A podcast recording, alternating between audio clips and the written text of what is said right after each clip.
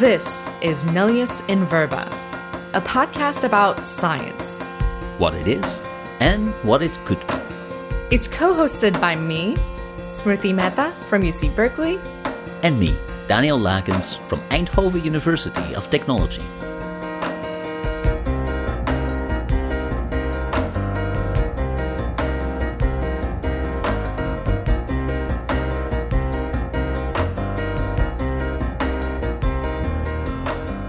In this episode, we discuss the history and value of null hypothesis significance testing and reasons why it may or may not be a good idea.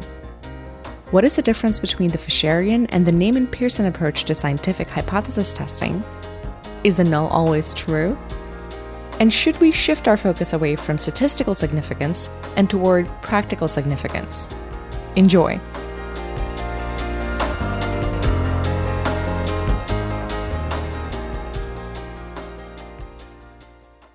But in the first place, I wish to make some general comments on the philosophy of the statistical interpretation of experimental data.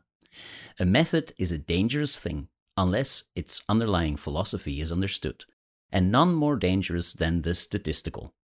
Our aim should be, with care, to avoid, in the main, erroneous conclusions.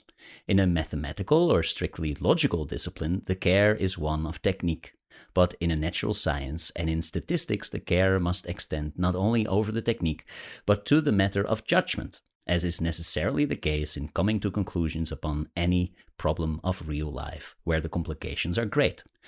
Over attention to technique may actually blind one to the dangers that lurk about on every side, like the gambler who ruins himself with his system carefully er- elaborated to beat the game. In the long run, it is only clear thinking, experienced feelings, and a patient poise, not automatic systems and methods, that win the strongholds of science. So, this is a criticism on statistics, using statistics slightly Mhm. mindlessly as a technique. I just want to ask you, what year do you think this was published in? Oh gosh. Um I'm going to say 1928. yeah, yeah. You think there was already enough statistics back then to be criticized? 1928. Maybe. It's possible. It's it's from 1923, Ooh, nice. so it's a century old. Not that bad. Oh, yeah, it is a century old. And who is it by? Um, this is a paper in the journal Science. So one of the first criticisms, I think Uh-huh. back then you could get into science with criticism on hypothesis testing. Nowadays we've had so many of them, I don't think it's possible anymore. um, but yeah, it's by uh, Edwin B. Wilson. hmm. Yeah, yeah. I don't know uh, who this is. Uh, don't either. yeah, but Yeah. Uh, you know, somebody early on criticizing uh, this work already. Uh huh. Yeah. So here we go That's are. impressive. Yeah. Exactly. And um, I should give a shout out to uh, my colleague um, Mhm. and friend, Noah van Dongen. Mhm. Uh, we were just bouldering just now, and he pointed me to this early criticism. I, I knew there was one. I couldn't have, I couldn't find it myself, so he, he just sent it through just before the podcast. Uh huh. And um, uh, he himself has worked a lot on um, null hypothesis significance testing Hmm. and uh, has a very nice paper on uh, criticisms of uh, null hypothesis significance testing. hmm And and there's an, another point. So first of all, we've seen that the criticisms on this practice start very very early, Right. right? Mm-hmm. All right. So and um, he published a very nice, or published, I think it's a preprint as of yet, Mm-hmm. uh, a, a paper where he looks at criticisms of null hypothesis significance testing Mm-hmm. published between 2011 and 2018. Hmm. Yeah. Yeah. So this is 2011 to 2018. So during sort of the Mm. the rise of the replication crisis and sort of that whole era. Yeah. exactly, exactly. And so um, people have criticized this for 100 years. We've just seen that. Mhm. And I just want to ask you how often do you think people have criticized null hypothesis significance testing? So we're talking about papers in the scientific literature exclusively there to criticize the practice of null hypothesis significance testing between 2011 and 2018 in these years. How how many did they find in their systematic review? Oh, probably a lot. Like if I had to get a number, Mm-hmm. um I would say somewhere, I mean it has to be I'm going to say 143. you're throughout this podcast are you're impressively good in estimating like guessing things the number is 123 123 o- over a period of so this is like eight years maybe right Yeah. Yeah. eight years so uh, yeah, uh, yeah, ish. Yeah. yeah eight years so so basically you know every month more than every month one of these kind of criticisms comes out continuously Mhm, still yeah. after a hundred years this is still a continuous source Yeah. of criticism so that's our, our topic of the day Yeah. hypothesis testing right in general i would say Mhm. not just null hypothesis testing but maybe we will see we'll see with, Yeah. you know Mhm. how far we come Right. um so th- that's the the topic a highly criticized continuously criticized thing Right. that we all do anyway that we all do anyway, which is I think one of the reasons why it does get so so much criticism, right? Everybody does it. Mhm. A lot of people do it. Well, it's not even I think that people do it wrong. I I, I do think there's it like we talked about it in the cargo cult science Mhm. episode and I think you sent me this great little short piece by um, Philip Stark who's a statistician here where they talk about cargo cult statistics like this idea of just applying these methods in this ritualistic way where you don't really think about them right? Mhm. and i think that is part of the problem. Is not is that people sort of don't under fully or maybe they aren't taught to sort of fully understand the philosophy behind what we're doing and why we're doing it which i think leads to a lot of confusion Yeah, yeah. So this is a paper by indeed Philip Stark and Andrea Saltelli, hmm uh, Cargo Cult Statistics and Scientific Crisis. Right. and they in their paper they say, yeah, our mindless use of statistics is one of the reasons we're in a crisis. right Yeah, Yeah. yeah. Yeah. Do Yeah. Do you agree? Do you think this is uh, one of the main reasons that we're so bad at statistics? We mess things up, and that's why we're in a bit of a mess nowadays. I mean, I would definitely agree.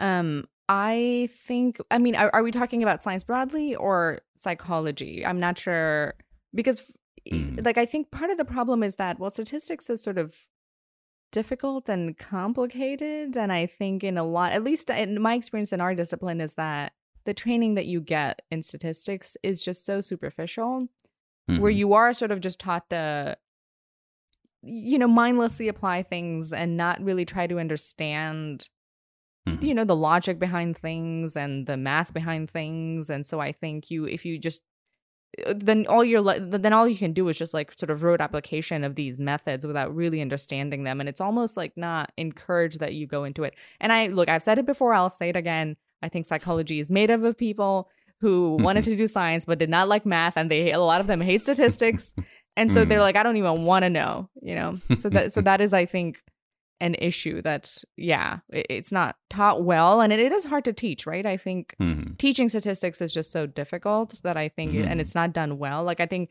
you know the in the venn diagram of people who are good at statistics and people who are good at teaching there's not a lot of overlap right so it's it, that that i think is an issue but yeah W- Yeah, yeah. yeah what would be your yeah Well, well, I agree. I agree. I think um, the way we so it's definitely for me it feels very much like an example of cargo cult. hmm Exactly, exactly Mhm, where we mhm. just mimic things, we imitate things, Right. and it's good enough to get into the journals. But there is a lot of uncertainty about this. right And I think people feel this uncertainty. They feel that they're not maybe, you know, as on top of things that they should be. I think Yeah. that's a very common experience. Mhm. Um, do you think this is something new, or do you also think that this is, you know, as as we're doing in our podcast, looking back, uh, do you think this is, you know, since when is this sort of the case, or has this always been the case? well since 1923 i guess is there, there's Well, criticism on it, yeah, but that people in psychology have, yeah, really seen this as a source of a crisis. I would say, like a source of why things are not going well. Is that also also always been the case? You think? Um, I mean, I I do think it's been it's pretty old, right? You have you Mm. know people like Paul Meehl, Jacob Cohen. They have criticized null significance hypothesis, null hypothesis significance testing for a long time. Um, Mhm. can I read you a quote by Paul Yeah, Meehl sure. on mm-hmm. null. Yeah, always, always. You never have to ask. no. It's Paul Million. Go, go. so this is, I mean, I found it in like a, you know, Cohen's paper from um, 1994, but Meehl describes null hypothesis significance testing as a potent but sterile intellectual rake who leaves in his merry path a long train of ravished maidens, but no viable scientific offspring. Mm-hmm, mm-hmm. Yeah. yeah, yeah. So, so it just mm-hmm. like doesn't lead to any, you know, um, it's just sort of this intellectual tool that doesn't lead to any kind of outcome. And I think so. Yeah, people have been criticizing. I think Mm-hmm, mm-hmm. you know, null hypothesis significance testing is this mindless exercise for quite some time. At least I would say, yeah. Yeah. No, they have. They have. And I yeah. think one of the things that I've noticed is that they have to slowly over time become more and more extreme. So this example mm. that you give is already mm-hmm. kind of nice extreme viewpoint. But if you look through the literature, I mean, because people are publishing this almost every month, they just have to become more and more extreme. So this is already quite, I would say, an extreme metaphor.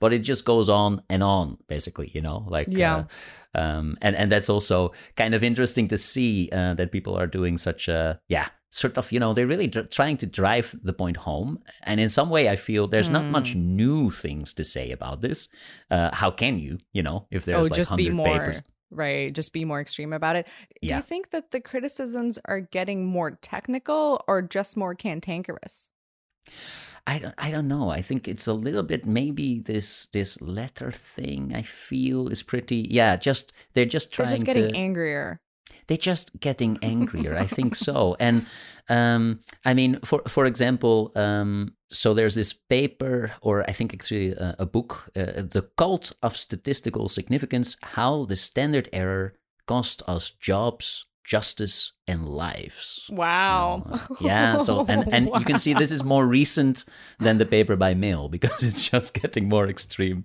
Yikes. Um, yeah. And lives. Oh my god. I mean yeah. Well, yeah, actually, yeah. actually, that that that might be a fair criticism, depending on which discipline you're in. That's fair.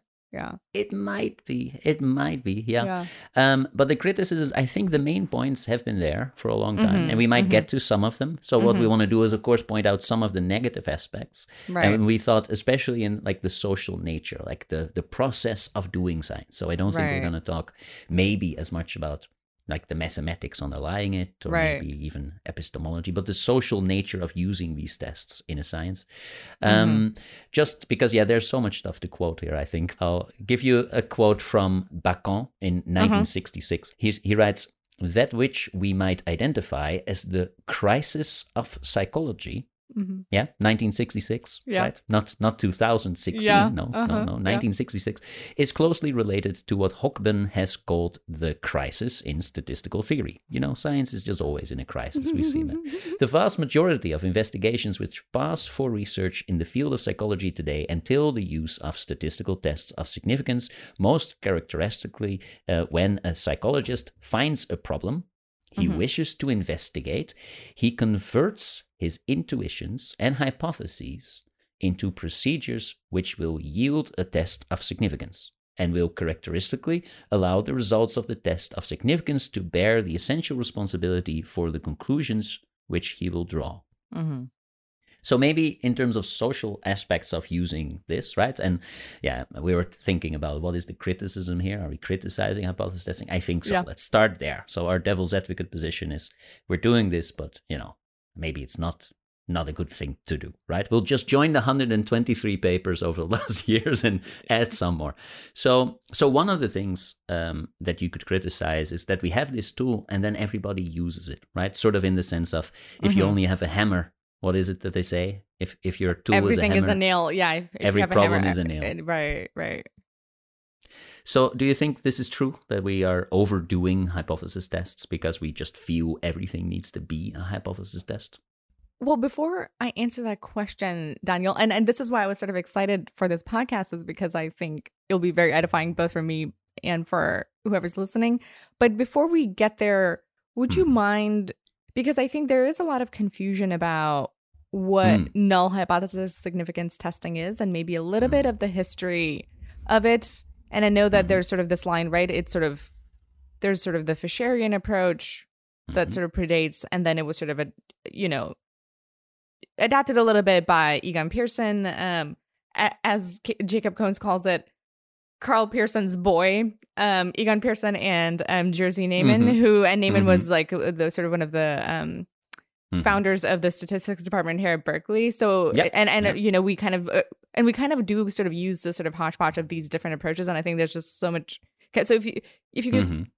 yeah yeah explain that whole you know the distinction between the two a little bit um, sure, I'll, I'll summarize. Be, yes, I'll summarize fifty papers on this topic in the next two minutes. Amazing. Uh, yeah. No, but I think it's true. So uh, first of all, that's very important to note, right? Because actually, often if you read papers that criticize hypothesis testing, mm-hmm. they're not always clear about what right. they are criticizing. Are they criticizing the Fisherian approach, mm-hmm. or the Neyman Pearson approach, mm-hmm. or the fact that people actually don't really even know that there's these differences right. between the two, and they just sort of combine them in a mindless mm-hmm. manner? And I mm-hmm. think yeah uh, you have to be clear on what you're criticizing. Right. All of these things have been criticized, so I mean, it's not that any any of these is a safe bet, but there are different types of criticisms for every right. uh, approach. So uh, the Fisherian approach, simply put, uh, has a null hypothesis, and mm-hmm. mainly just a null hypothesis, mm-hmm. and it's looking at how far removed is the data from this null hypothesis. We can express that with a p-value Mm-hmm. Right? So we can do our test, we can compute a difference score, and then we can calculate what is the probability of observing this data or more extreme data under the null hypothesis. Mm-hmm. And we use this p value basically as a continuous measure. The further away it is, the effect, or the smaller the p value, the stronger a reason we have to feel, and sometimes Fisher really talks about it like this, to feel sort of like, ah, this null is not right. You know, mm-hmm. mm-hmm. this data is is convincing me that the null is probably not true because this probability of observing this data is so small. Mm-hmm.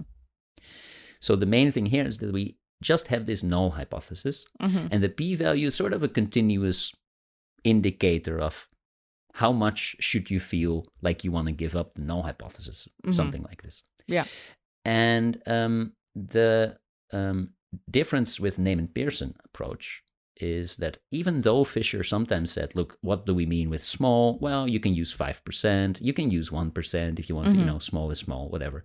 Um, Neyman and Pearson very strictly introduced two things. First, this cutoff of a type 1 error rate mm-hmm. that you specify before you perform the experiment.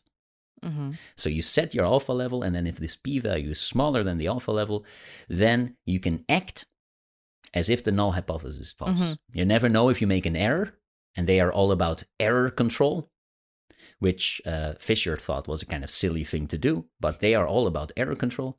And you have your type 1 error, but you also have your type 2 error. But you only have a type 2 error if you specify an alternative hypothesis. Hmm. And this is something that Fisher didn't really think was necessary, but that is very essential in Neyman Pearson hypothesis testing. So you also have your alternative. You have a type 1 error and a type 2 error, and you try to make sure that those errors are as small as possible. So the mm-hmm. type 1 error is declaring that there is an effect when there's actually no effect, when the null hypothesis is true. And the type 2 error is there actually is an effect, but you missed it. Right. right. That's mm-hmm. also a mistake, a wrong conclusion. Right. So those are the two approaches. So if you use p values continuously and you mm-hmm. just say, yeah, you know, the smaller it is, the less I feel like the null hypothesis is true. Then right. you might be a Fisherian.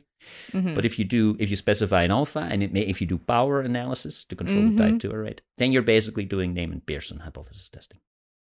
Yeah. Yeah. Which is yeah, and there was a lot of tension. I mean, uh, yeah, there was a, a lot of contention between them, mainly because I think well, it sounds like Karl Pearson was kind of an unpleasant character, and so was R.A. Fisher, and they kept fighting with each other. Yeah. From Cohen from 1990, there's this wonderful section where he says, you know, that, you know, Karl Pearson edited Biometrika, so a lot of Fisher's research was kept out of it. And he mm-hmm. says, after the old men Pearson retired, efforts by Egon Pearson and Neyman to avoid battling Fisher were to no avail. Fisher wrote that they were like Russians who thought that pure science should be geared to technological performance, as in a five year plan. He once led a discussion on a paper by Neyman at the Royal Statistical Society by saying Neyman should have chosen a topic on which he could speak with authority. so he fiercely condemned this sort of approach. Um, but you're right in the Fisherian approach, uh, which which actually, the, and the reason I bring it up is because there's sort of the statistical part of it. But then the question you asked me earlier was these interpersonal personal issues, right? Mm-hmm. I mean, of course, like, mm-hmm. well, not not in this case that people are fighting, but then your question is that the sort of hypothesis testing, there's a sort of social element to it, right? Um, mm-hmm. So in your paper with Duygu Uygun Tunç and Mehmet Tunç, um, the epistemic and pragmatic function of dichotomous claims based on statistical hypothesis test. Um, mm-hmm. you do mention that, you know, the fact that we use these dichotomous claims of do we, you know, accept it or not, it, it plays a social function, right? Because you're staking a claim, you're making mm-hmm. this claim that then researchers can, other researchers can sort of evaluate and be like, do we agree, do we not agree, and stuff like that. Um, mm-hmm. So it's it's not that the that the function of the like having this sort of cutoff where you say, okay, now after this, we sort of you know reject the null mm-hmm. and then we say you you know you're staking a claim that the, the function of it is mostly sort of almost social. Right? Yeah. Well um i mean the paper has two sides there's an epistemic role of this. Mm-hmm. And there, I mean, we won't go into detail, but there's an approach, uh, methodological falsificationism, that sort of requires people to make claims, mm-hmm. statements, mm-hmm. like I saw something, I observed some data.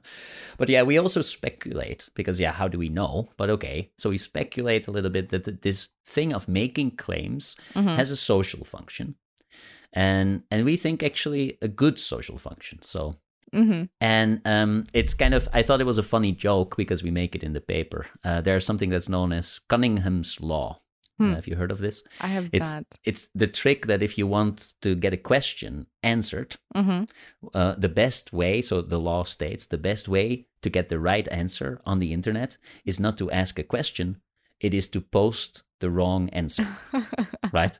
Because then somebody wants to correct you. They're like, oh, no, right. that answer is not correct. But if you yeah. just ask, hey, can somebody help me? People are like, no, no, I'm too busy. But if somebody is wrong on the internet, uh, yeah. people are very motivated to point out, no, no, right. no, that's not right. You should do it like this. Yeah. Well, and we kind of make this joke that hypothesis testing works a little bit like this. Hmm. And I, am I'm, I'm curious what you think about this because I think we just wrote this up. And I mean, it underwent peer review. It's now published. Right. But I haven't discussed it with so many people. So I'm curious what you think about this. But um, the, the idea is that in science, there's so much stuff happening, right? Right. And if you want to start a discussion about something or you want to convince people, so this mm-hmm. is the mm-hmm. social process, not just, you know, generating knowledge, but mm-hmm. also getting it in the minds of other people. Yeah, then one way to do this is making a claim because making a claim will draw attention mm-hmm. and it will also draw criticism. And this is part of a process that um, Popper calls conjectures and refutations. Hmm. Right? So he has a book on this process. So this is a back and forth between scientists, and it starts with one side making a claim for others to clearly criticize. Hmm. Yeah. So what do you think about this? I mean that that is very interesting. I think you're right about the sort of instinct of people to right like helping somebody like whatever right but proving hmm. somebody wrong is just i think more intrinsically motivating especially i guess to people who are in in in this discipline right i yeah yeah, yeah, yeah. like you, you are sort of i mean I, I think you and i would probably agree i'm i, I think others might too that it is sort of uh, maybe attracts people who are who sort of like debating and like challenging sure, yeah. each other's ideas and so i think there's something fun about challenging and questioning and also you know being proven right, mm. I guess, in a sense. So yeah, yeah, I think we even had it as an example in the itch to publish episode. Yeah, I think we where did. you know yeah. writing a commentary pointing out that somebody is wrong is like an yeah. itch to publish. So yeah, right. exactly this. Yeah, this right. Mm-hmm. Um, I mean, I would say, I mean, if, if people are on purpose putting out something that they think is wrong just to get people thinking about it, I'm not sure if I agree with that approach. Mm. Primarily mm. because I think sure somebody might actually try to challenge what you said, but a lot of mm-hmm. people won't, right? Like they will take your what you say on face value. Um, yeah. So it's a dangerous it get, thing. It's a dangerous yeah. thing to do. Mm-hmm. Yeah, it's a dangerous mm-hmm. game to play. Um, if you if you do it with that intention, but certainly I think staking a claim with as long as you're clear about the uncertainty with which I mean you're certainly making a claim and you're saying mm-hmm. oh this mm-hmm. is the evidence we think mm-hmm. this is the case, mm-hmm. that's good enough as long as you're sort of transparent about how much uncertainty exists. Yeah. In in you know you're like yeah yeah we have to and I think you know, and, and sometimes with these sort of dichotomous claims, is also like sometimes it's almost you, you have to make decisions about things, right? If you're in a if you're Mhm. in medical research or if you're a, a doctor yeah. evaluating medical research, right? It's it's not simply that you're saying that mhm. something might be true. It's also that the Yeah. claims that are being made lead to actual practical consequences. So a Yeah. decision has to be made, right? That's that's another good reason to Right. make claims. So Right. we, we we'll we'll go into this in a second. I just want to go back one Go back. second. Mhm. Yeah, I have one more comment about this uh, social nature. right. So, I mean, sometimes people have titles that are just also attracting attention, right? They're just uh, uh, Mm. overclaiming a little bit in their Mhm. title or making a Yeah. provocative statement. It has the same role of getting people Ah. to pay attention and to engage. yeah. Um, well, I don't agree and- with those either. Yeah. no, no, some journals don't allow them even. yeah, Mm, but but it's definitely a thing people do. Right. And um, you could think, okay, so what is the alternative to this claim making? And Mhm. an alternative statistical approach is not to make dichotomous inferences, Mm-hmm. but a lot of people are a fan of replacing hypothesis testing with estimation, Right. right? Mhm. So so don't say yes, it's there, no, it's not there, just report the effect size. And I think, you know, we can think of whether we could do this, uh, whether this is enough to get people interested in your finding, but let's just say that something like the correlation between money and happiness is 0.24. Mhm. That is just a little bit less exciting and engaging, I think, for scientists as the claim money makes you happy. Because in the second, I'm just like seven things pop up that like no, but not like this, or not under these circumstances, or there are definitely boundary conditions that I'm going Right. to show. But in the correlation is 0.24, I'm just like, uh huh, sure, like whatever, you know. It doesn't do this thing, so it doesn't draw Hmm. attention or get people motivated. So, and and Popper really thinks, by the way, this conjectures and refutations is not just to keep us busy. He thinks this Hmm. process of criticism yeah. is very important in science. That you have other people who go in and criticize you, because then only we see if these claims actually survive. You know, and a correlation of 2.4 is also a claim, but yeah, you don't get anybody motivated to refute this estimate. Right. So if they're Under not normal circumstances, I mean, yeah. Yeah, if they're not even paying attention, they're not going to try to refute your research. But then I would ask you, like, how is that any different from like tabloid headlines? Mhm. Isn't that it, like isn't that kind of what you're doing essentially? Is that oh nobody would read it otherwise, so we have to make this like clickbait. Yeah. Well, in, in some cases, the titles It's like go into the scientific, yeah, scientific Mhm, clickbait. mhm. Yeah. Yeah, yeah, but but it is scientific clickbait. I mean, you know, and but I think sometimes um, it the only difference is, of course, that there is well, eventually. Uh, some sort of truth. Somebody is, you know, proven right or wrong. But I mean, in the tabloids, it's just like, uh, you know, uh, just to get you to read it, and then there's nothing else. But in in science, I think the idea is really you don't just make a claim; you also have to defend it. So there is this back and Mm. forth based on Mhm. a process of testing, and people are trying to prove other people wrong, and some some hypothesis in the end sort of survives. That's the difference with tabloids, where nothing survives; it's all crap, Yeah. right? So so yeah, we use a bit of the same uh, trick, right. but with a loftier goal, not just to sell papers, Yeah. but to get, Get to the truth. yeah. Engaged. Hmm. But then I ask you, do you think that do you think that the way people use null hypothesis significance testing Mm-hmm. is like valid? Like hmm like does it get us to the answers that we're trying to get at or are the way the hypotheses are formulated or the Mhm. way that the statistic you know the substantive hypotheses Mhm, are mhm. like are like lead to the generation of statistical hypotheses is that chain like valid in in a Yeah. on average Yeah, I think it's a very good question that we don't really know the answer of. I Hmm. think you know, and and I think people who criticize hypothesis testing do it sort of on principle most of the time. There are some empirical papers that look at what we actually do in practice. mm-hmm. Um, and where things go better and where they don't. So there is, I think, first of all, there is a way to do this in a coherent approach that actually works. Mm-hmm. And I have to say that I was sort of trained in, you know, cognitive psychology uh, Mhm. background, social cognition, but you know, a lot of the methods came from cognitive psychology, and um, there there was really this process of carefully testing hypotheses having competing predictions doing a mm. couple hmm. of replication and extension studies like you know you would do a couple of studies because data collection was relatively easy and there i had the feeling that often people are doing a pretty good job in testing different hypotheses and you know doing it sort of as it was intended to do hmm. um, but in general is this done in a sort of sensible way um, I, I don't know. And of course, we all know some examples where it doesn't go so well, you know? So this is, I guess, a case where we have to open the journals and see, you know, where where is this a sensible thing and where not? And uh, I do agree because you're sort of asking and, and, and answering the question a little bit, right?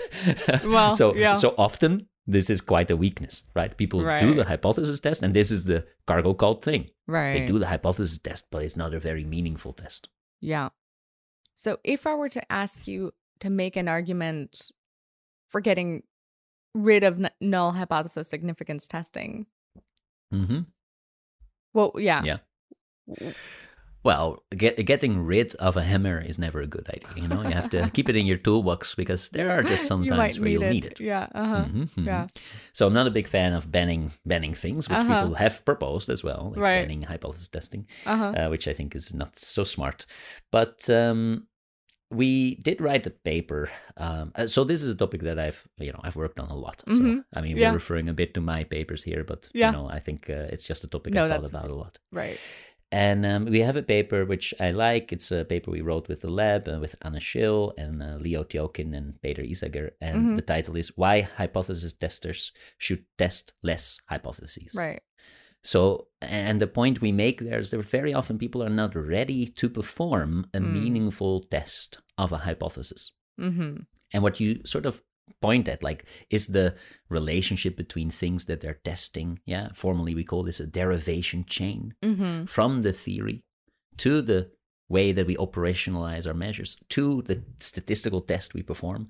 So right. these this test should be consequential. It should have some consequences for mm-hmm. what you're testing. And and last time you also we discussed null findings, right, mm-hmm. in the episode on publication bias. Right. And and you pointed out that sometimes, you know, uh, does carrot soup prevent cancer? Yeah, I mean, if it does or doesn't, like a null effect, a null result is not very informative there. So it's and, and I, I I mentioned then, like, yeah, so that's actually a criticism of asking bad questions. And right. but we do. So we often ask bad questions. We do a hypothesis test before we really have a situation where that's a very sensible thing to do. Mm-hmm. And and there, you know, there's many other things we should do more, like description or right. measurement uh, development or, or those kind of things because all of that needs to be in order before you can do a good hypothesis test right uh, but people often skip those things and that is yeah also in this cult cult of statistical significance uh, yeah we, we do these tests and also what uh, uh Bakan uh, said in 1966 right mm-hmm. we translate everything into a hypothesis test right. when often we should actually say wait let's just describe a little bit what's going on in the literature so that we have some you know we know a Mm. little bit how whatever happens here. Yeah. And I'm so yeah, we actually had so in the podcast that um my my previous podcast um with Mhm, Paul mhm. Connor um which Mhm. was a lot of fun. We actually had Anna on to talk about Mhm, that paper and it was a really fun episode. And Paul made this point which I think was a good point is that I mean, we're talking here about sort of hypothesis testing in this really formal sense, but even say we're doing things earlier in the derivation chain you kind of are it's hard to get away from doing Mhm. hypo- like hypothesis testing in sort of the statistical sense right because even if you're doing Yeah. measurement and you want to see like oh yeah is your measure valid enough right you will end up like sometimes using Yeah. p values and using sort of these effect sizes even in that context to make decisions Yeah. about is this a good enough measure or not like Yeah. are we seeing it out right so it's sort of the the, the boundaries are so blurred and the the p values are the, these like really easy like useful and even useful i would say in some cases heuristics to use to to Mhm. get you to these like interim answers to get to the point where you can do this hypothesis testing with like cap- capital h and capital t Yeah. you know what i mean like Yeah. Well, it's not just capital H and capital T. I think Yeah. I think what you're describing is a difference between Fisherian testing mm, and Neyman Pearson hypothesis testing. So for this Neyman Pearson version, you really Mhm. needed this alternative. But before that, what you can do is just have things like, hey, wait, are my data actually normally distributed? mm, because I need to know if it's normally distributed or not. Interesting. Or I need to do something like a factor analysis on my measures. Like, okay, so so there you don't have alternative hypotheses, and this Fisherian uh, testing uh, is actually a pretty good approach for assumption checks, for example. Like you just want to know, you know, should I reject the null? Yeah. No, I don't have to reject the null. Okay, is there a clear alternative? No, actually not. So, Hmm. um, in this sense, I would say that what you're doing, what feels premature, is actually you only have this null most of the time. You, you're not doing Hmm. the advanced version. And if you want to call it capital H, capital T, I'm very happy with this. I Uh-huh. think Neyman Pearson testing is definitely the more developed, coherent approach for testing scientific hypotheses. Ah, very Um, interesting. Yeah, but sometimes you just want to say, is there something going on? So a signal noise detection, right? right, Is- should I Mhm, take this mhm, as a mhm, mhm. signal? Right. And that is really what this Fisherian approach does in itself pretty well. Yeah, that is fascinating. Th- I like it's not something I had sort of thought about before, but I think that's a very, very interesting, like a good way to look at it. But can I Mhm. read you? So one of my Mhm. favorite quotes about the null hypothesis also comes from Jacob Cohen. I every time Mhm. I read him, it just cracks me up. But this is from his ni- 1990 paper of like things I've learned so far. But I just I love this quote so much. So he says the null hypothesis, taken literally, and that's the Mhm. only way you can take it in formal hypothesis testing is always false in the real world. It can Mhm. only be true in the bowels of a computer processor running a Monte Carlo study. And even then, a sta- stray electron can make it false. if it is false, even to a tiny degree, it must be the case that a large enough sample size will produce a significant result and lead to its rejection. So if the null Mhm. hypothesis is always false, what's the Mhm. big deal about rejecting it? Yeah. I, I know this quote well. Mhm. Yeah. Yeah. Yeah. And uh, I think um, I, I even, I mean, I've been thinking about this for a long time. I think Mhm. I have a blog post somewhere, I don't know, 2016 or something, Mm, you know, Nice. Uh, which is titled uh, The Null is Always False nice. Unless It Is True. And the thing is, like, how are we supposed to know when the null is, you know, but that the null is always false is a pretty strong statement. So let me just give you some um, things to counter this. Or let me first agree. That's maybe Okay. better. yeah. Yeah. So, uh, and this is also by Paul Meehl, and Paul Mhm. Meehl calls this the crud factor. right. Yes. And, and the. crud factor is really that, especially in correlational research, Mhm. and maybe especially in psychology, he calls this everything is related to everything. everything. Right. So uh, let's say, where do I agree? If you have a set of data points like measures and you're Mhm. doing correlations between them, the probability that the null hypothesis is true is very, very small. I think, you know, it is an uninteresting hypothesis to reject because, yeah, most things correlate with each other. mm-hmm. Now, where Meehl draws the line, sort of tentatively, but he draws a line a little bit, says, well, if we have random assignment to conditions, Mhm. the situation changes. And actually, Hmm. Cohen says the null is never true, but then in a later paper, he says, well, you know, of course, in randomized controlled experiments, Hmm. you know, that's a situation where hypothesis testing might have something going for it. And, Hmm. You know, that's not in this nice quote, but this is a 19, 1995 paper. It's actually a commentary on another paper, 1994 paper, uh, Mhm. which called The Earth is Round, P P smaller than than 0.05. 0.05. Yeah. Mhm. Also a funny, good paper.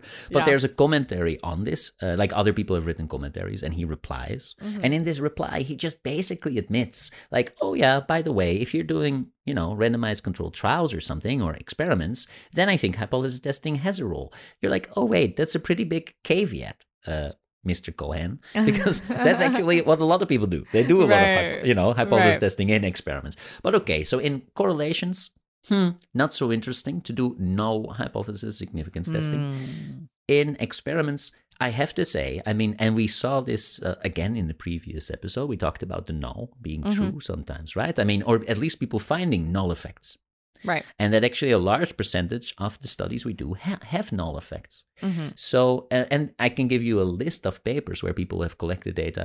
Actually many of the uh, many labs hmm registered replication reports you know have thousands of participants. Hmm. they find null results. Hmm so sure, maybe that you know if we had collected a million people, uh, we would have find, found a significant effect. But it seems that sometimes, at least, hmm the null is close enough so that we are not able to practically reject it with the sample sizes we're willing to collect. Hmm. And so I think you can take this in the extreme uh, point, and I think what Cohen does is make a very theoretical point. The null is never true. Right. Whether this is true in theory or not, I don't know, and also I don't care. you know, God knows if the null is never true, but we are never going to get there because we can't collect enough data points to even distinguish this. right. What we actually do is we, in practice, we don't test the null because every design Mhm. has, um, I think I mentioned this once before, a minimal statistically detectable effect. Right. So, given an alpha and a sample size, there are only certain effects we can reject Right. if we observe them. So, Mhm. these tiny, tiny effect sizes, we never have even the studies to uh, test them. And it would be interesting to say, hey, this is, we're talking about a null hypothesis test, but actually in practice, what I'm doing is, well, I'm testing against some values a little bit further away than 0 Mhm. Because these, whether it's 0 or 0.001, yeah, You I mean, just don't have the power to detect them. you can do a minimum effect test. So Mhm. you don't have to test against an effect of zero. And if you think you look, all these tiny effects don't matter, and this is also a recommendation people have done for uh, 70 years or so. yeah. So if you have a problem with this, even if Mhm. you agree, the problem is solved by, well, then you test against an effect of 0.05 or something, you know, like a tiny non Yeah. null effect. Yeah. Yeah. But so, but I, I mean, now we are moving into the direction of sort of big data. A lot of people Yeah. do work with l- massive, massive, you know, data sets and really, really big sample sizes. Like, do you worry? Do you worry about that? Because I do sometimes.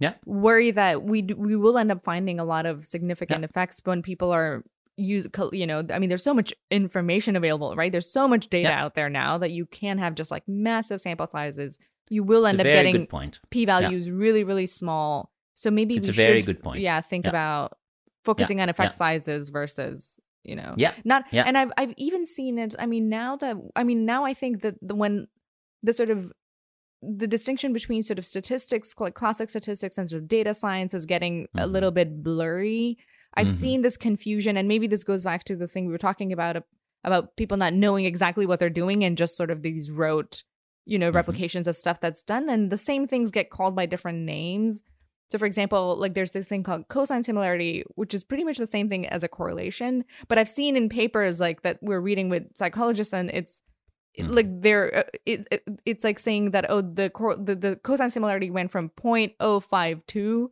to Mhm. 0.054 and it's statistically significant because the data sets are huge but Yeah. the fact is people don't even know how to interpret that because they don't know that it's the same Yeah. thing as a correlation so it's like you know you're getting the Yeah. significant you, and you just take it on their word but if you really understood that oh this is a measure of an effect size which is kind of like a correlation nobody would take that seriously right? Going from a 0.052 to a 0.054 that you know Yeah. no psychologist would take that seriously if they knew what they were looking at you know? Yeah, yeah. No, this is a good point. Again, it is one of those points mentioned sometimes, but it's becoming especially relevant. Right. You're completely right with this big data that we Right. have now. So it's it's it's something that you know people have discussed many many years ago already, and it's called practical significance. mm-hmm. So Yeah. it can be statistically significant, but Right. practically meaningless. Mm-hmm. Right. yeah And uh, we're getting into an age where this is becoming more important to deal with because our data sets are becoming larger. So I think this is also actually what you see a little bit in the literature. mm-hmm. So there were some discussion papers back and forth about small effects are the foundation of psychological science. There was a paper about this a while ago. Uh-huh. And then some people, me, me included, but some other people wrote papers saying, Yeah. hey, um, we should really think carefully about which effects matter because Right. if we say any small effect is important and the foundation in uh, you know then what are we doing we're getting exactly these kind of tiny Mhm. effects and if they're theoretically relevant good but if if you're only uh, and again in this cargo cult paper it says or and in this Bakan quote that we had Mhm, mhm. if you use the p-value to say that it's relevant or not yeah yeah that's not really good you should think is this actually meaningful in light of something Mhm. but this is actually a difficult question. So you have to come up with something that determines what is the smallest effect that is still interesting, right right? Not everything is interesting. You just said this was too small, whatever it was, you know, Mm-hmm. was too small. So now we come to a very challenging question that our field has not addressed. A correlation of effects point matter? oh oh two difference, Daniel. Well, well, uh, you know, it, it it it will just be your entire career that's built on this tiny difference, and then it matters to you. You know, no, no, I agree. I think most people would say, yeah, that is really not important, but that's also not good enough, right? We can all say, yeah, this this feels really really small, Uh-huh. but I think we need to do something a bit more principled. So Right. we- we'll see. Probably this becomes a big topic in the future. Yeah. I mean, you have excellent, I mean, you have some work on it, right? The smallest effect Yeah. size of interest, which I Mhm, mean, mhm. in the, I mean, theoretically, it to- totally makes sense and it, we should do it. But I mean, it's so hard to come up. it's difficult. It's so it, It requires a lot of work. Right. No, I agree. I mean, in some fields it's a bit easier, but in many fields it's very difficult. And I think, Right. but it is so important. Yeah. Yeah. So, um, so you need those kind of things to make hypothesis tests not become a little bit of a silly Yeah. thing, right? And I would say if you have like thousands and thousands of data points, um, or even 1000000s hmm I, I'm always kind of happy if people say, "Look, we have thousands of data points. Mhm. P values are going to be very small. We don't really, you know, we're not. Right. We might report them, but we don't really focus on that here. hmm That that's a good paper for me. And if, if and if the opposite happens, like this was significant, so this is important. Right. Yeah. But a I bit mean, cultish. it, it is a bit cultish. But then what would you I mean, like we're ta- I mean, these are complicated issues and I think at the end of the day I think a lot of these discussions about oh how do we do hypothesis testing and how do we use statistics and how do we do it well? I mean, it's hmm it takes a lot of work and it's sort of a case by case thing, right? So hmm what would you say to like people that are just starting out or like Mhm. new researchers or new you know whatever students like how do you deal with all this complication when you're just starting out Hmm. because this road application right is maybe is the thing to start out with right you can I, the amount of time it takes to sort of Yeah. get sophisticated in sort of the Hmm. history of it and sort of understanding what you're doing and why you're doing it like that takes a lot of effort right Yeah.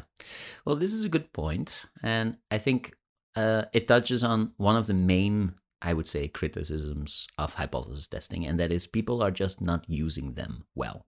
You know. Mhm. yeah I mean, it's sort of like giving people uh, a driver's license, but Mhm. actually they didn't do any good tests. Yeah. uh, they don't wear a seatbelt. They're Right. speeding. I mean, Uh-huh. some people kind of actually have the car in reverse. Even I think if you think about it, like what they're Mm. doing is, uh, you know, really kind of messed up. Um, yeah And and we still let them all on the highway. Yeah. because Right. you know. So I think this is the main recommendation. Now, um, so what should you do if you get started? Well, I think this is really because we're building our claims on this and we're evaluating things, right? Mm-hmm. Yeah. And maybe a benefit Uh-huh. of having hypothesis testing is that this is the tool that most people use to make claims. You know, so in any case, there's some standardization. This is Mhm. apparently a tool many of us use. You don't have to learn about 27 different philosophies underlying claim making in, Hmm. in science. Mhm. This is a thing that many fields have decided upon. So that also means that this is a thing you can spend a bit more time on to learn about. So I definitely think that in most cases, and in my case, 100%, percent the moment I got my PhD, I Yeah. definitely had not learned enough about this. Hmm. I already had my PhD, and I realized that throughout this time, I managed to get to this point without anybody forcing me Hmm.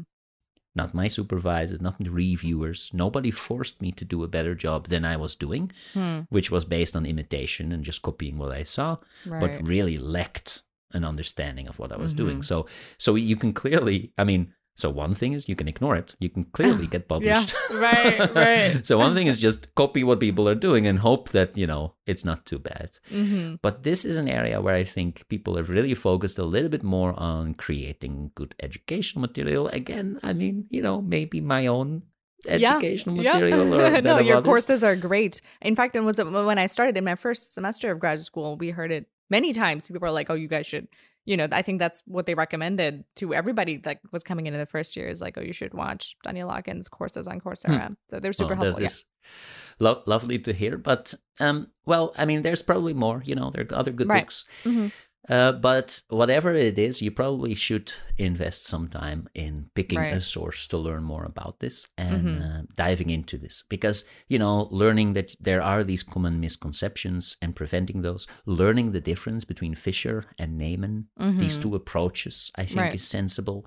And then, yeah, if you can pick something that you think, yeah, this is sort of what I am doing here, you know, this is my my method of choice, um, I think you can get pretty far in preventing a lot of uh, uh, incorrect conclusions, you know? Mhm. Because people, again, I mean, you can literally pick, even only in the last decade, one of those 123 papers that were written about this. Yeah. And many of them will point out all these things we do wrong. It's not always easy to know what to do better, but in many cases, it's really just don't interpret a non significant result as the absence of an effect. Don't interpret a significant result as a practically significant result. Right. Don't interpret a significant p value as if the hypothesis is true or if it's now more than 95% sure that it will replicate. I think those, you know, you already Oh gosh, yeah. got a couple of the main misinterpretations. So, Right. So, I, I mean, yeah, but what's scary about it is that even a lot of the text on hypothesis testing and things like Mhm. p values is wrong. So I think Felix Schönbrodt had a, a project where he looked at just the way sort of p values is, are described in the literature, and a lot of yeah, even textbooks describe it Mm. wrong. So I think it creates this issue of even if somebody's going out to understand these things, they might end Mhm. up with sometimes you find contradictory information you sort of Mhm. you know the, the people that are trying to describe it are describing it wrong or Yeah. they're not explained well so Yeah. it, it you know it yeah like I'm, I'm not saying there's a solution i'm just trying to point out that it is so complicated and the fact that there's sort of contradictory Yeah. information makes it so difficult to sort of wrap your you know head like you have to really dive in deep over years Yeah. over the stuff to actually get a handle on what's going on I, I completely agree. Like Yeah. last week, I was I was reading through somebody's textbook, actually reviewing Mhm. a textbook, and and this is somebody who I know did my course, Mhm. know, Ah, and and I spend uh-huh. a lot of time, and also in my textbook, I spend a lot of time on preventing misinterpretations Mhm. of p values, Mhm. and in, in and in this book, which was lovely in many ways, but even in this book by this person who really put in all the effort to try Uh-huh. to learn, you know, I know Yeah. that they tried Yeah. it even they got it wrong. So I had to say, you know, this is a lovely book, and here's a couple of things I would change, like Yeah, the definition of uh-huh. a p-value. It it is interesting, and um, I don't know. I mean, I'm interested why we don't try harder. You know, uh, because we all know that we are messing this up, and we don't try to make the world's best. Like I I, I once proposed this. Like let's get together and make the world's best educational material on this topic. You know, everybody just chimes in, makes it the best, and we agree this is the version, and then we put that on a website somewhere. Like, how difficult can it be? very Um, daniel Very- yeah, well, I don't know why, but I mean, why don't people want to do this? Like, it's so important, you know? It's sort of like saying, oh, yeah, you know, all these cars keep crashing again and again and again. Yeah, but you know, well, whatever. No, I mean, people have interventions, you know, they try to build safer cars or they change change the road and they whatever you know we do stuff if there are errors that are being made constantly. We try to fix them but on this we don't do a lot. Um again i'm just gonna um uh, i'm just gonna say that my textbook my first chapter on p-values and hypothesis testing is a is definitive? error-free. yeah. It is very good. No i mean yeah then try that you know it's free. I mean go and uh, but i agree. Yeah. it is well what it shows is just how difficult it is for people to get it right. Right and sometimes i i think that the the issue is also that like i saying like i'm talking about right? Like since they're complicated people i think try to explain them in a way that would make sense to a novice and i think you do Mhm. lose some things in translation or maybe yeah. you know things are being explained in a way that aren't totally accurate because they're trying to yeah. make Yeah, them that's the less complicated for i think that's also one of the issues. Yeah. but i mean getting everybody together right? I mean if people have interventions about how to stop car crashes i'm sure you know 10 people will have 10 different ideas about what to do Yeah. Right. Well, we can test. I actually once again wrote a blog post on this. I said, "Look, I have this online course, right, which Mhm. you say people people do and like." And I said, "Hey, I I can replace my um uh, educational material or Mhm. actually there's even an A B test. So there are two versions of the Mm, mhm, course mhm. actually running oh, always. nice. So I said, "Hey, I mean, I'm happy if you think you can do a better job, send me your materials. I'll replace my materials in one of the A/B tests with uh, your Wow, materials. We have quizzes about Mhm. p values throughout the course okay you can show me that your material is better and then Hmm. the, may the best person win so i think we Hmm. have we have ways we can do it um, Right. yeah but apparently we don't we don't care anyway the misinterpretations are very common Right. it's true Mhm. and uh, do you think we can fix that by replacing testing with anything else or will all statistical approaches lead to the same amount of mistakes I mean, yeah, no, I think all I think all of it will lead to the same amount of mistakes because of the thing that I said in the beginning. I Mm. think it's you know it's complicated. People, Mm. you know, it, it's difficult to teach. Um, a lot of the people Yeah. who are I think really good at it, this stuff, are not Mhm. that great at teaching, which makes it Mm. difficult. And you know, it's one of the things that you sort of can appreciate even more when you've taught like mathematics. I think to kids is that what you're trying to do is like yeah, even with statistics, right? You're trying to help people create these sort of mental models that are so complicated that it's it's it's a very Mhm. difficult job to do and unless you do it really really well, right? I mean, yeah, yeah, that's why I think yeah. your course is great because you're able to communicate things well. Okay think- okay enough enough about What? that yeah No. okay let's stop it with the yeah yeah Well- this is not an advertisement eh? I mean, no, okay. but no, I mean, you know, it's it's it's a you do need to be skillful at communicating well to Hmm. be able to teach these kind of Yeah. things well and that doesn't oh even like you know like the podcast that I really like Quantitude I think Yeah. that's one of Oh, the yeah. reasons why they they are really really good is that they're able to communicate really well and make things interesting and fun you know while still being able to teach you things that are kind of complicated and it, it is an issue right I mean a lot of people don't I mean, it's interesting to maybe like people like us intrinsically, but not to everybody, right? Not everybody No. wants to get into the weeds of things unless it's sort of interesting and you can make it sort of, you know, Yeah. relatable and kind of fun and you can give them analogies that kind of make sense. So I think the, the Quantitude, yeah, you know, Greg Yeah. and um, Patrick, they do it really, really well, but it it's hard to do. So I think with Yeah. any kind of any any approach, I think, Yeah. I mean, we'll just have to live with it and try to make the best of it that we can and try to dispel a lot of the misconceptions but yeah i, I don't Yeah. think like shifting to something totally different is going to be any better. Yeah No, and I, again, I mean, maybe we can, you know, uh, there there are papers now about Bayes factors, and uh, a rec- Mm. recent paper showing that ninety two percent of papers make at Mhm. least one of possible mistakes about Mhm. drawing inferences from them. So that's yeah definitely doesn't look like it's going to be better. Okay, there No. maybe you know it's not introduced in educational ways, so maybe people have been trained less, but still, right it's very difficult. I agree. Um, so we have the problem of cargo culty kind of behavior. People do it Mhm. mindlessly and maybe feel, yeah, maybe even feel like they have to do it and don't Mhm. ask other questions. We have the problem that people are not doing it well because it's just very difficult. mm-hmm. Are there other negative aspects about introducing this policy of hypothesis testing? Did you think of anything else? So, so one of the reasons maybe we should say that we decided to do this topic was because last time we talked about publication bias, right and of course, making dichotomous claims, right? It's there, it's not there, uh, leaves a lot of our studies in this category. Oh, I didn't support my hypotheses. Uh, let's it just not publish it, hide it away. right Right. So that's a another social consequence of having a hypothesis testing uh, approach that dominates what we do in a lot of our studies, and and that's a very negative social uh, consequence, right? We don't Mhm. have to hide these away, and, I- Right. and many people have said not do it. Well, anyway, we discussed it last episode hmm but it still happens. So that's another, I would say, negative consequence of having hypothesis testing. right yeah and it is that thing that i sort of brought up last time right is that the absence of evidence is not the evidence of absence right so if you found a Mhm. null result it's sort of hmm you Yeah. can't say anything either way and so i think it does lead to this consequence like yeah what what have we learned and if the answer Yeah. is nothing then yeah what's Yeah. the point of having it out there you know Yeah, and here I think that the people who are proposing to replace hypothesis testing by estimation have a Mm, bit, bit of a better point because they say, look, if we don't classify things as positive and negative, and we just say, here's the estimate. Yeah, everything is an estimate. You know, everything has some some estimate. So uh, Yeah. there's no reason to hide away part of the result. So and do you think that but would would people categorize the sort of estimation approach as more just descriptive yeah, I mean, versus yeah You you would not have yeah you can I mean you can also report a confidence interval and then still use it as a test. So if the confidence interval does right, not right, include right, zero,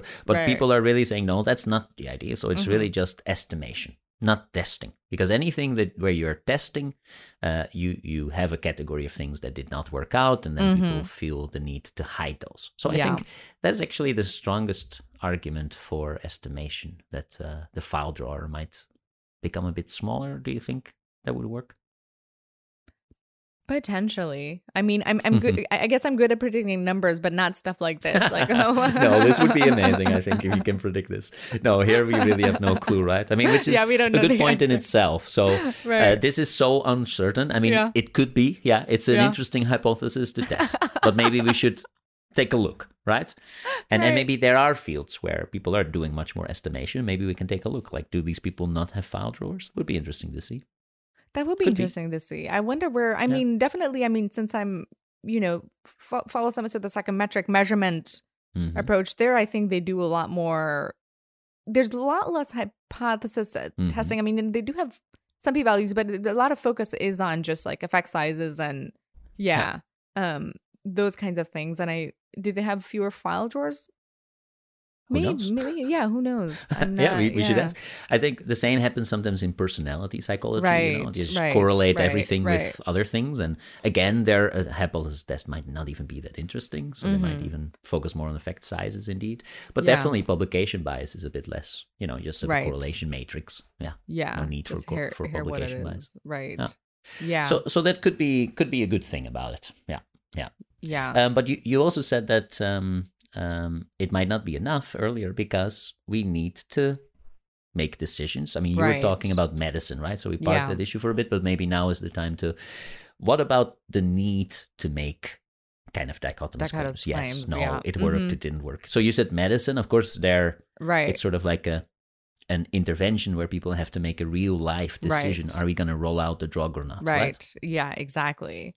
Um Mhm. so there yeah, so now now we're talking in favor of the null these dichotomous yeah, claims. I think yeah. I don't know. We went back and forth, but this this would be you know uh, a case reason to not just replace everything with estimation because we have to make decisions sometimes. Do you think this is true or not in science? In science as well, like so in medicine, I understand it, you know, and I think many people agree. medical science, yeah. hmm Yeah, yeah, medical science, but okay, the decision. I mean, there's more to medical science than uh, Right. random randomized controlled drug trials, right? So, um, but do you think that beyond this, like you know, in the research you do, is there a need to make yes, no decisions in any way? I mean, certainly in education research, yes. But I wonder if you want to draw a distinction between sort of applied research and Uh-huh. basic research because I, I Oh, mean, I, know. per- if you I wanna, if you want to draw a line, I do- I- well- well- well, but I you would say in applied don't- research, in applied research, is a bit clearer. yeah, think? it's a bit Mhm. clearer. Like, yeah, Sure. if you're doing into you know education research and you're like, oh, does this way of teaching this material Mhm. work or not? Then you do have Mm-hmm. to, you know, say, okay, yeah, are we going to make policy recommendations to you Sure. know teachers and to the, and then you need to be like, okay, yeah, we think it, it works or it doesn't work, um, Mhm. and then you make a policy. Mhm. So I think in in those cases, yes, but in other cases, maybe not. in other cases yeah maybe not you know maybe not Mhm. like biologists don't have to make dichotomous claims right if if you're if you're doing some kind of science where you're yeah you know being more descriptive you're just categorizing things you're just trying to explain the way the world is out there like you don't have to make If you're just describing things, I agree. Right. Probably not. Although I don't know. I mean, um, how do you know that your measurement tool works, or that um, I don't know. I mean, you have to make. I have the feeling that in many research lines, we do Mhm. make a lot of decisions Mhm. where we say, well, let's just assume this thing is true because that our eyes are at work or that uh, if we measure the temperature this is a good temperature measurement tool or even you know if even if you're thinking about describing things where you say yeah we don't really have to measure hair length of this creature because there's not much variation in hair length. Or we don't have to do this because we've already studied it but it doesn't matter so much so we don't have to describe this so uh, you see where i'm going? Maybe but would you but but you could also instead of saying oh this is a good measure or not you can say we think this is a fairly good measure with this amount of measurement error Right? I mean, You even can. like even COVID tests something like that, right? You can say, "Oh, it's, you know, X percent effective." Where you're not Yeah. saying it's a good or Mhm. not t- test, you're saying, "Oh, we think it's good enough and this is the amount of uncertainty we have about that." yeah, Um, but we we use the measure. I mean, we use Yeah, the COVID yeah. test. So so that that is based on a sort of test of is it good enough to use, right? So um, it's not that we use a, a But- COVID measure with seventy four percent belief in that it works. No, we just use it, and then it has, of course, an error rate. It has a certain accuracy, right.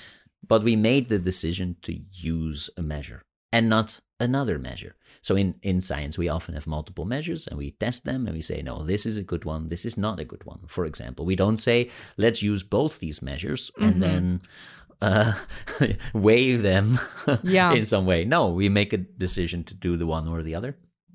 And in interventions, we say, well, in this intervention, this, you know, we make decisions Right. often based on data. Let's let's try this intervention as, as well because these previous people have used it. So I mean, it doesn't mean we believe it's true hundred percent, Right. but we make dichotomous choices in our research lines. Yes. But if I'm think let's say let's say we're designing a measurement tool and and the first thing we're trying to do of course is you know establish the validity of this measure, right? We're trying to establish is it measuring the thing that we think it's measuring or not. I mean yeah, like I mean i do we need to have a dichotomous claim there like yes no like yes this is measuring what we think this measuring exact because right there there then you end up with Hmm. this like all or nothing sort of a thing like oh either it is or either it's not when what is actually true is like yeah I, we think this is sort of capturing a lot of the variants that we're trying to capture but it might all right like you have this sense of uncertainty which shouldn't we always have that in the back of our mind instead of just saying yes Sure. this I is mean- the perfect measure of you know x instead of saying oh we Mhm. think you know this is the evidence we have for why we think this is doing a good job of measuring what we think it's measuring Mhm. um Mhm. and then you leave it at that instead of saying you should use this measure and this is you know yes this is a measure of x Yeah, but I mean, so we make these decisions. Of course, we always have uncertainty about everything. We never have certainty in science. That's Right. like the thing. But um, uh, maybe instead of measurements, let's have another example. So sometimes Uh-huh. you think, look, this is an interesting effect, but before I trust it, mm-hmm. I should replicate it. right And then you replicate it, and maybe you replicate it again. mm-hmm. And then there's still some uncertainty, but you say, yeah, but okay, this is good enough. Mhm. I'm going to stop replicating this. I'm going to a- assume that this effect is as it is, and I'm going to use it to build on in next studies where I will um, test the moderation of this effect, or I'm going to see if it generalizes to different conditions. But we Mhm. have to assume certain things are just true, N- not true, true. Right. Like, you know, they're always uncertain to some extent, but where we say, um, I'm going to act as if this is a stable thing. Uh, it might be Mhm. proven wrong in the future, Mhm, but for mhm. now, I'm going to put this in my toolkit as assumptions that I'm just going to put like, okay, let's just assume this is a thing. This Mhm. this this effect is real, right um, because then I can use it to make predictions of other Mhm. things, for example, right? And and that I think happens in science a lot. yes but that is not a single hypothesis test right that is multiple over time Um, yes, maybe true. Um, sometimes we do it after one. So if somebody found something, we're like, oh, that looks interesting. I will use the same procedure they had. You know, seems to be working there. I mean, you know, so I think the principle, of course, we try to reduce it over time, but I think right the main main thing here is just that practically speaking, Yeah. as you design your study, there are all these choices, and these are not. Uh, am I going to implement medication? Uh, yes or no? Policy advice? No, these are your decisions. How Mhm. are you shaping your research? right and there you do need right right Yeah, which which things will you take along as a covariate, or which things have you dismissed? Like, yeah, we've looked into Mm. this four times, but we, you know, it doesn't matter how old people are, so we don't have to, you know, we Mhm. don't have to care. We can Right. sample across ages. We don't have, you know, all those kind of practical decisions happen. yeah. I think. Yeah. Yeah.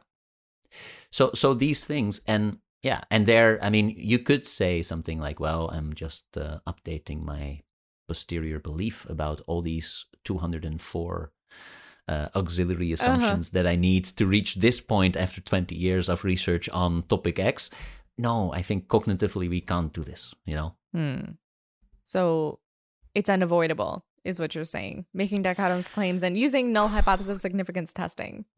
Yeah, well, I mean, unavoidable. Uh, but I think cognitively speaking, Yeah. uh, science is already really hard, and I don't know how to update fifty-two priors uh, uh, about something or posteriors or something about something. No, I think we just say, okay, let's just assume this is true and this is true and this is true, Mhm. and then this should follow from this, and that's the Right. thing we can test. And then if it doesn't work out, sure, one of those things might not have been true. I mean, and Mm-hmm. that's how science sort of works. But yeah, cognitively speaking, I think that's sort of what we have to do. And yeah, it's an interesting difference in um, the you know the people who defend hypothesis testing Mhm. defend it for this reason, right?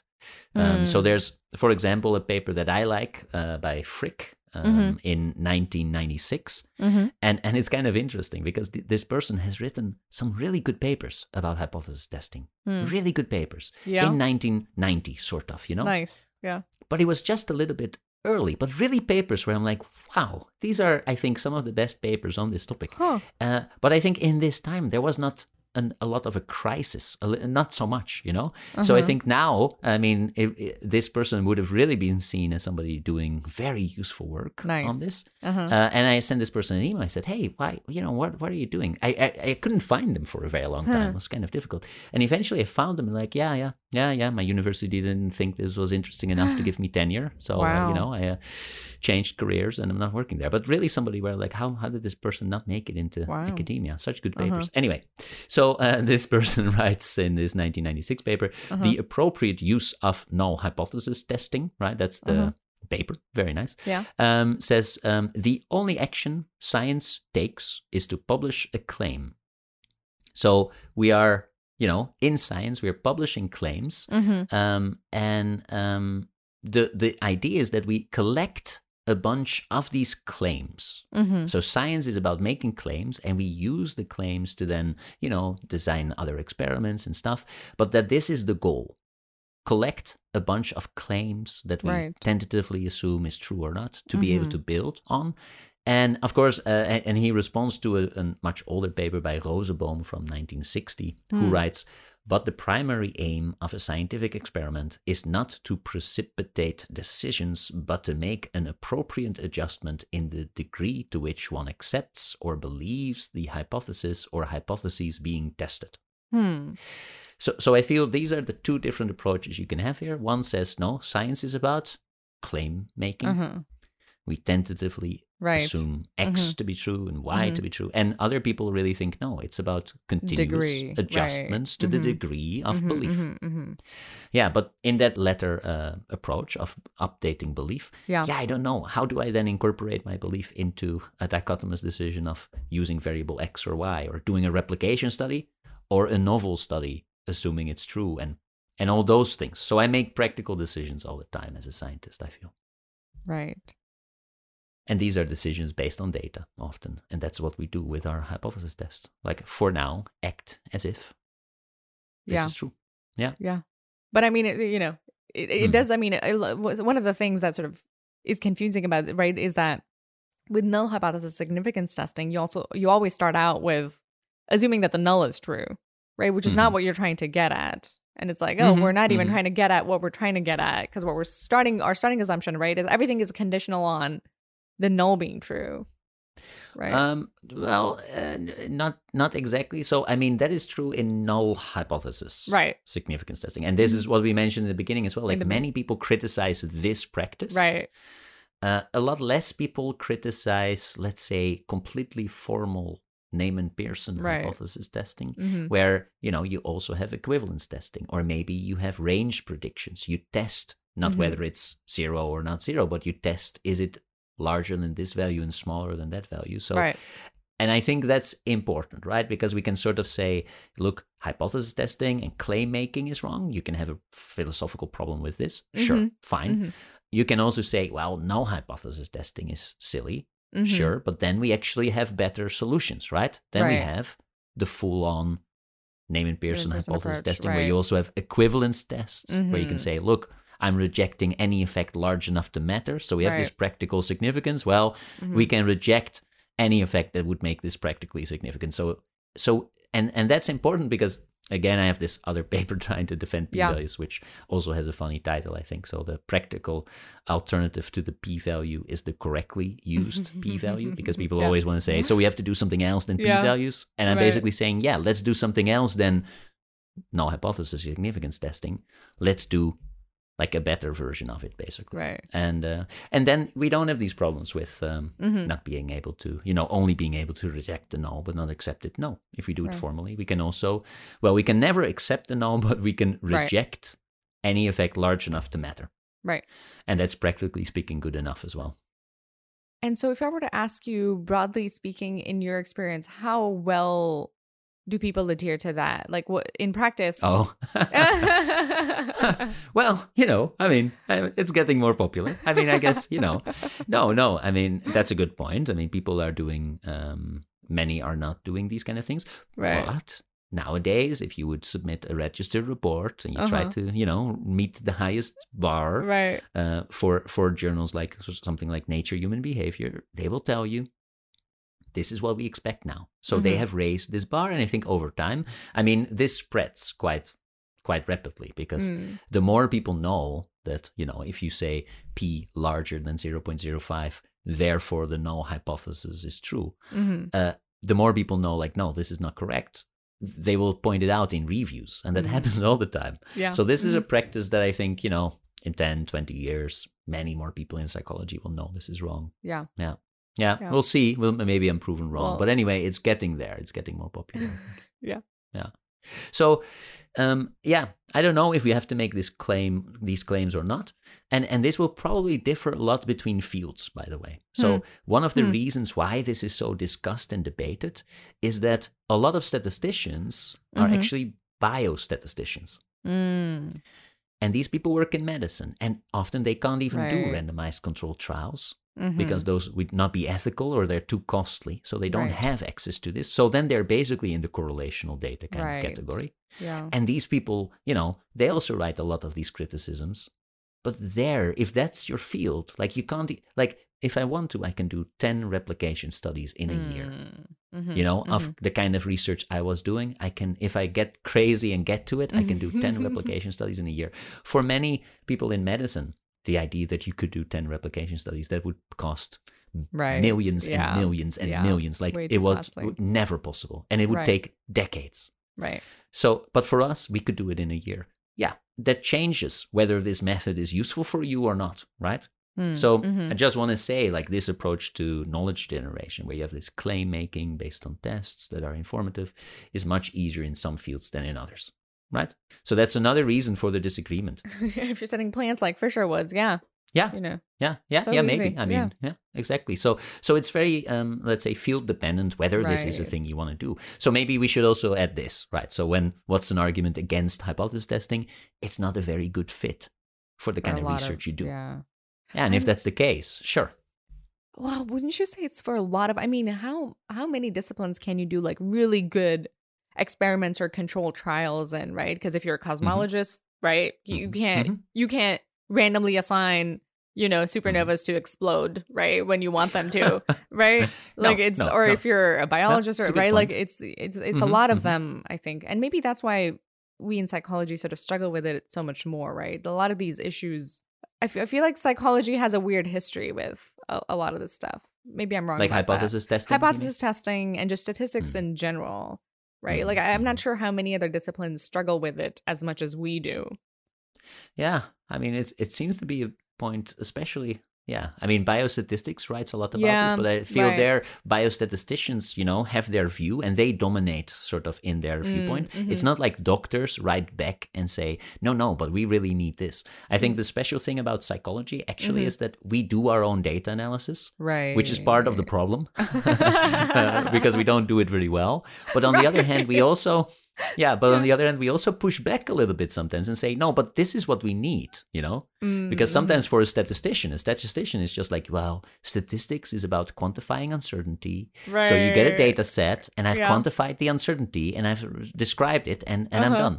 And they're like, yeah, but now is there like should I now abandon this research line? Yes or no? should I do a replication study? Yes or no? They're like, I don't know. I mean, you know, they don't have to make those decisions, but no. Yeah do the data analysis and we have to make those and decisions. Do, so yeah, so maybe you know we get a bit more pragmatic sometimes. Could be. Yeah. Could be. So yeah. maybe that's the reason we're so busy. But you're you're definitely right that we should carefully think like in which fields is this really the thing we want to do, right. and maybe sometimes it's not so much what we want to do, and of course then we shouldn't. You know, it's as simple right. as that. yeah. yeah one of the things about yeah you know like you know taking statistics class and talking to statisticians is that it's like somebody once said is like they're not coming to help us you know they they they talk in their equations and they're just trying to prove theorems and they're like Yeah. oh yeah you have this data that just like is handed to you and you have this and you're like yeah but how are we going to get the, you know like all these complications about the data and then we tell them and they're like well you know Mhm, mhm, you're mhm. on your own there yeah yeah, yeah, yeah. I often think that um,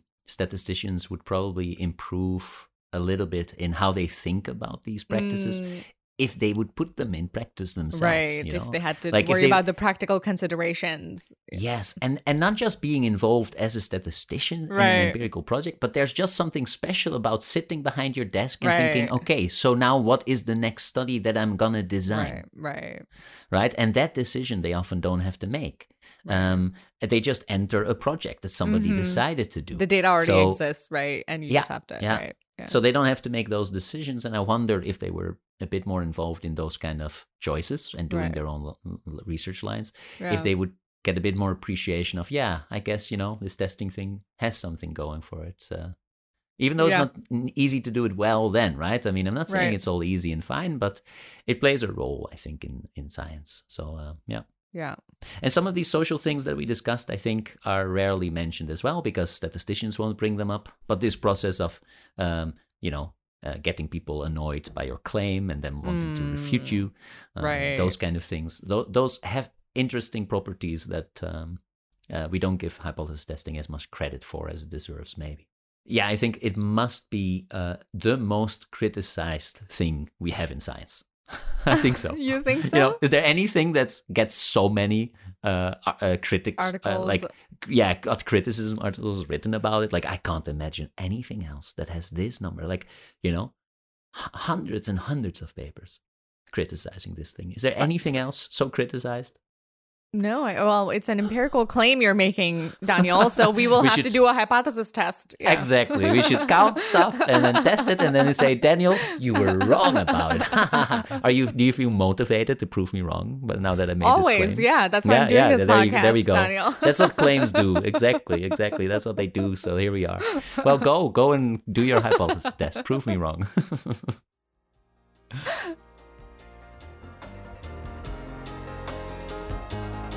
Thank you for listening to this episode of Nullius in Verba. Our theme song is Newton's Cradle by Grand Brothers. If you have any thoughts, feedback, or comments you'd like to share, you can reach us over email at nulliusinverbapod at gmail.com or our social media accounts at Mastodon or Twitter. In this episode, we discuss something we can't live with and can't live without null hypothesis significance testing. In the next episode, we will discuss when and how research efforts are wasted and what we might do to avoid it.